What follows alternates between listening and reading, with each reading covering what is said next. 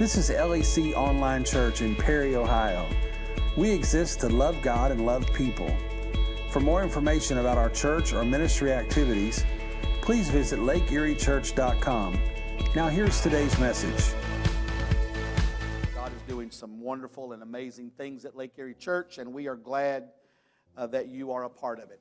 I want you to open your Bibles this morning to the book of Judges, chapter 2, beginning with verse 6. We're going to read there um, in a moment. And then I've, I'm going to talk for just a few moments, and then we're going to hear from a generation that is the foundation of Lake Erie Church. And uh, you may already have observed that we have seated a number of our teens and students and college age uh, individuals near the front. They're not up here because they've been acting out in the back. They're up here because Pastor invited them and asked them to sit near the front today because I wanted them to have the closest possible view and access uh, to what you're about to hear today because I believe generations matter. And I believe that God is calling us at Lake Erie to deeper and more meaningful relationships between all of the generations in our church. Let's bow our heads to pray. Father, thank you for what you're about to do in this room today with humble, fearful faith.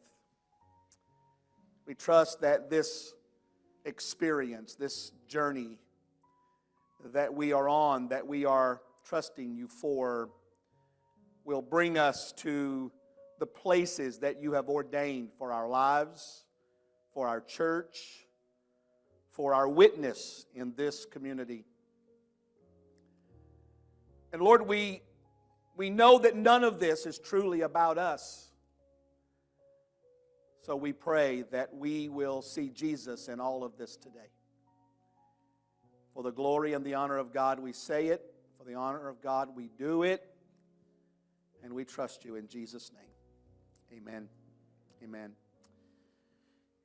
This morning, I want to focus on the metaphor of roots and wings. I want you to think about that roots and wings. In fact, I want you to say that. Say roots, wings. Roots stabilize us. In fact, John Cook, who's a member of our church, has at times been teaching me about the way trees are. That a tree's roots stretch out in proximity to the height of the tree. So, you know, if the tree's five feet, then the roots go out five. If the tree goes up to 10, you know, whatever. The roots stabilize the tree. The wings give us the ability to fly. Without wings, of course, you could never fly. It requires some, some uh, opportunity to be able to soar. So, both roots and wings are the metaphors that help me to understand what our church is. That it has both rootage for its stabilization, and it has wings by which it is deemed and called to fly. And so, for the next two weeks, I just kind of want to talk about what's in my heart, what I think God is saying to me what I hope that God is saying to you. We, we have uh, we've made a lot of decisions in the history of this church. And, and we'll talk about some of those as we go. And in all of those, we have faced those with great faith. And just like those decisions, this decision has been approached with a, a, an element of trust and faith in the God who has been our director, and guide. And so here we are now at another one of those places where we are making a choice. And it's a it's historic in a lot of ways. But as I have thought about it and wrestled with it, it's far more than historic. It is spiritually strategic. And it is so because of this passage we're going to read together. So stand with me in Open your Bibles, Judges chapter 2, verse 6. Are we ready upstairs? There we go. After Joshua sent the people away, each of the tribes left to take possession of the land allotted to them. And the Israelites served the Lord throughout the lifetime of Joshua and the leaders who outlived him, those who had seen all the great things the Lord had done for Israel. Joshua, son of Nun, the servant of the Lord, died at the age of 110. They buried him in the land he had been allocated in Timnath Serah, in the hill country of Ephraim, north of the mountain Gaash. Verse 10. After that generation died, another generation grew up who did not acknowledge the Lord or remember the mighty things he had done for Israel. You may be seated. 58 years ago, this congregation came into existence because a handful of people decided to follow the Lord and be obedient to the call to plant a new church. By now, you probably know the story. A dedicated group of people led by a godly pastor, Lloyd and Virginia Scott, came into the community and established a church in Perry, Ohio. Now, in the years to come, they moved several times to larger spaces as God kept growing the church and the need for more space became apparent. And every time, with faith and commitment, the people partnered with the will of God to move the church forward. 21 years ago, we came to this campus after many years, decades of various locations around Lake County. And while the original plan at the time was a much more expansive construction that did not happen, we have existed in this space and by the grace of God, we have done what we said we would do. We would love God and we would love people.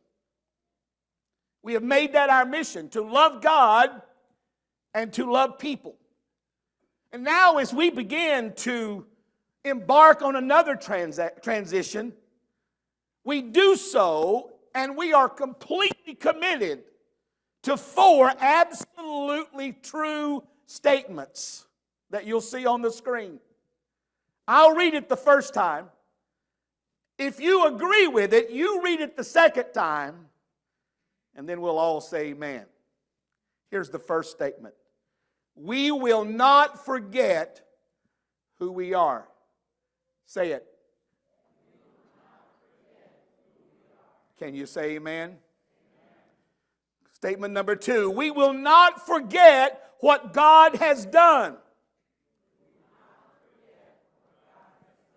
You believe it? Amen.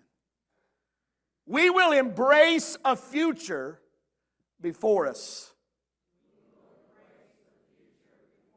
You believe it? And lastly, we will continue to put our full trust in the Lord. You believe it? Those four things are remarkably true of us no matter where we exist, no matter where we worship.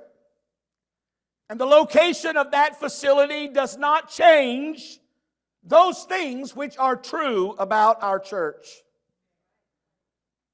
And so, as we think about roots and wings and what our future and past mean for us as we go forward, we start these two weeks with this passage, which is troubling on several fronts. Here's the first thing that's troubling about the passage we just read there's something sad about the passing of generations. The Bible said that Joshua and his generation passed. We're told that that generation passed away. Who were they? Well, if you look, these are the people that Moses brought out of Egypt and their children. This was the generation of Moses and Joshua and the people who came out of Egypt. What a life story that they had lived. Remember the night that they came out of Egypt? They had walked out of Egypt by the mighty hand of God, and they eventually had come to the Red Sea. Surrounded by the Red Sea, in front of them, the wilderness on either side, and Pharaoh's army approaching from the rear. Moses said to them, Stand still and see the salvation of the Lord.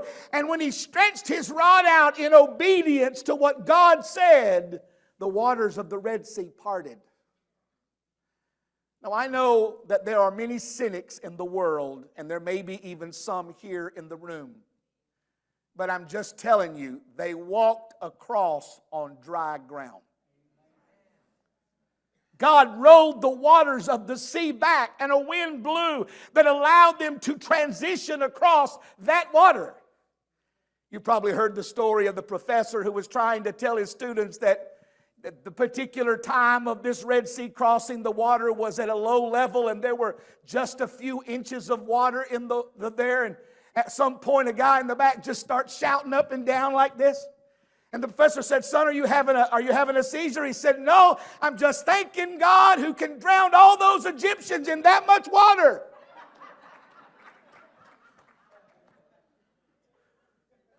they literally saw the Red Sea crossing when they needed bread. God said there would be manna that would fall like a dew on the ground. They would gather it up and they would feed their families from the bread that God provided. They stood at Mount Sinai and they heard the very voice of God. They received the Ten Commandments. They established the tabernacle. They witnessed the miracles of God and on and on and on. That 40 year experience, their clothes never wore out, their shoes never wore out. They were a people who had experienced the mighty power of God. But the second thing that's that's troubling is that that generation passed. Because the reality of life, brothers and sisters, is that there is an appointed time for everyone to die. We don't like it, but it happens. One generation passes and another generation moves up. I'll never forget a man who was a mentor in my life he and I went to a funeral of a great church leader, and we're standing on the sidelines. And he said to me, He said, Son, your day's coming.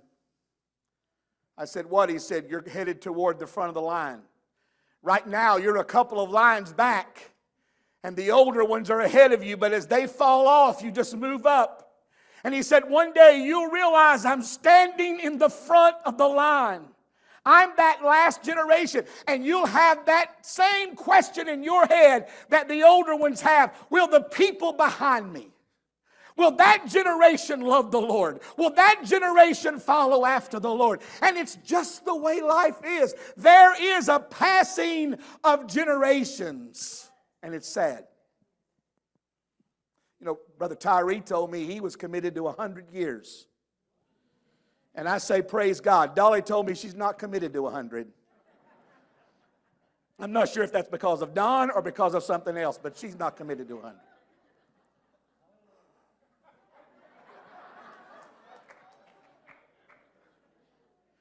But here's what I discovered in the time that I was preparing for our talk tonight, today. That Lake Erie is a church of six generations. Six generations. So follow me now. If you were born before 1946, stand up. Born before 1946, stand up. See, this is called the greatest generation. 1946, you can be seated. If you were born between 1946 and 1965, stand up. See, these are the baby boomers. Born after World War II. Thank you. You may be seated. If you were born between 66 and 1980, stand up. This is Generation X. Thank you. If you were born between 1981 and 1995, stand up. These are the millennials. Thank you. If you were born from 1996 to 2010, stand up.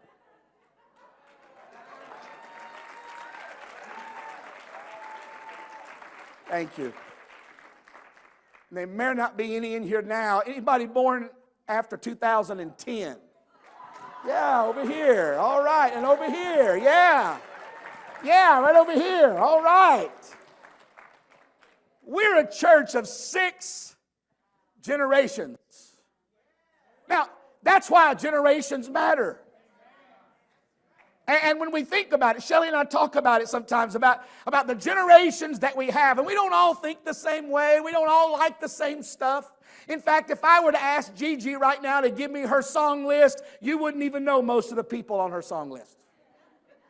Except for Bill Gaither. You would know Bill Gaither because I'm sure he's on her song list somewhere. Do you even know who Bill Gaither is? No, she has no idea. See, how are you going to go to heaven if you don't know Bill Gaither? He sings all the great. No, I'm just.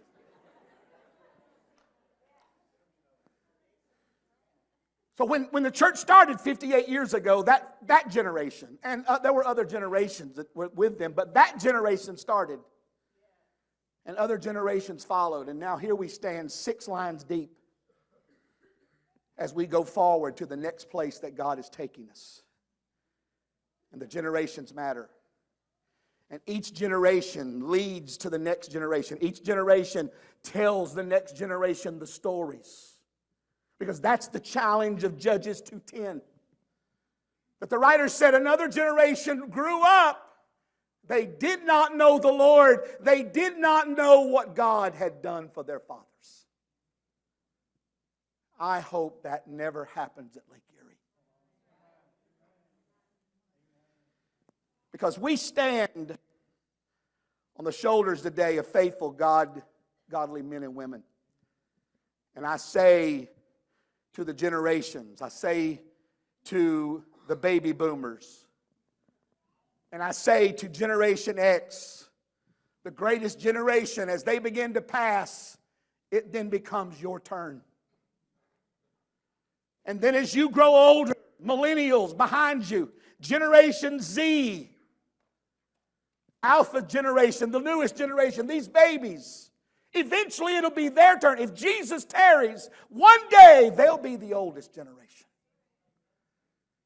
So generations matter. And it's our turn. I want to lift up two points and then I want you to hear from some amazing people today. It's our turn, number one, to follow the Lord into the next season.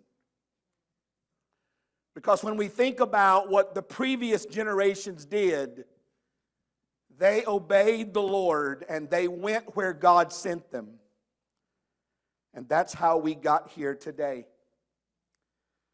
We stand on the shoulders of our fathers and our mothers who trusted in the Lord, who gave us those living examples, and where Perhaps you perhaps grew up without a mother or a father who trust in the Lord. You have grown up in a church where mothers and fathers, spiritual mother and fathers, have demonstrated to you that obedience and trust in the Lord is how the kingdom of God is built. I'm confident if we could go back and interview Lloyd Scott, he could tell you about the times when he did not know what to do but he trusted in the Lord. I'm sure you could go back to some of the great saints, and I've got a few of them on the screen up there, some that you can look at and see. I was just asking around, and I and I came up on the list of people like Vernie Bowman and Ed Land and Bill Roten and Bob Sanders and Roy Enos and others who, if they were here, could say to you, There have been times when I did not know what to do. I simply put my trust in the Lord. And I tried to be obedient to the Lord. This is the generation that gives us roots. This is the generation that stabilized us. And they provide that stability so that we can soar. And when the storms of life come and the winds begin to blow, the roots of our faith, the roots that we've established this trust and obedience in the Lord, stabilizes us for the future. Now, not all that generation is gone. There are those among us, and you saw them as they stood, and I won't try to call every name, but there are people around us who continue to be our fathers and our mothers, and they teach us that they, they have lived a life of obedience before the Lord. And I just want to say, because I, early in the hours this morning, the Lord woke me up to remind me of this, and I jotted it down because I didn't want to miss it. The kingdom of God has always been built through the lives of people who believe that obedience and trust is the currency of God's church. You see, if we think this church is built on talent, or we think this church is built on ability or on money or any of those things, we fail to appreciate what God ultimately has always done at Lake Erie. That what God has always done is He has looked for a people who would put their full trust and obedience in the Lord and say, God, wherever you lead, whatever you want from us, we will do it for the glory and the honor of God.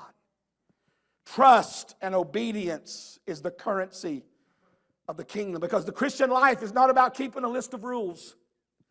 It's, not a, it's, it's about whether you will obey what God has spoken and that you will trust that God has the best plans for your life. Let me give you an example. And I know sometimes people say, all preachers ever do is talk about money. Well, let me talk about money a moment. Do you know that tithing is not about giving your money? Because God doesn't need your money. Tithing is about you being obedient to the command of God. When you tithe, you're obedient. When you don't tithe, you're disobedient. You're saying, God, I'm not going to obey what you told me to do. And you say, Well, I don't know if I can do that or not. Well, that's what obedience is.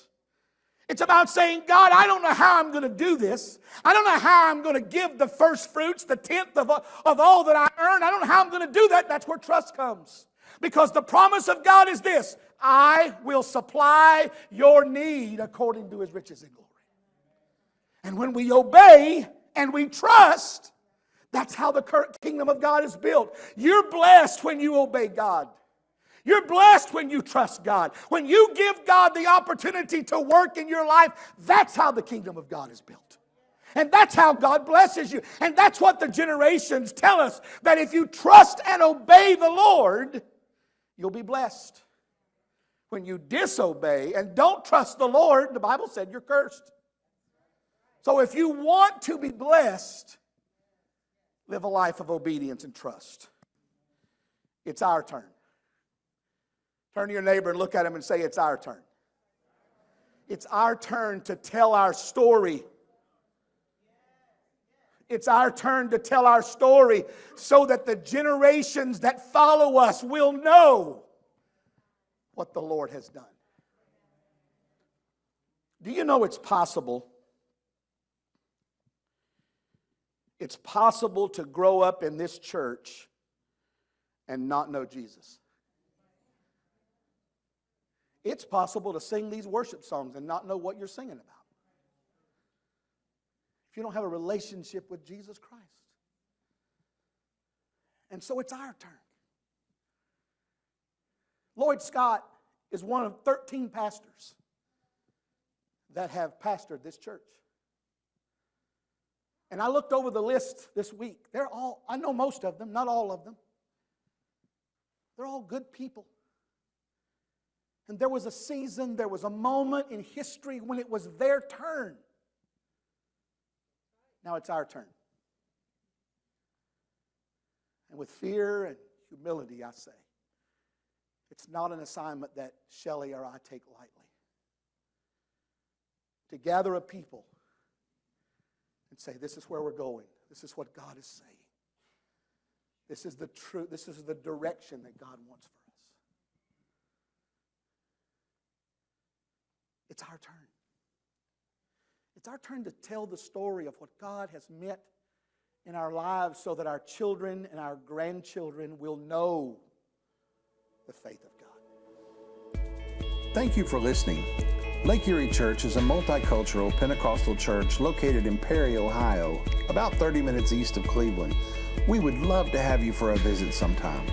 For more information or to connect with our team, please visit lakeeriechurch.com.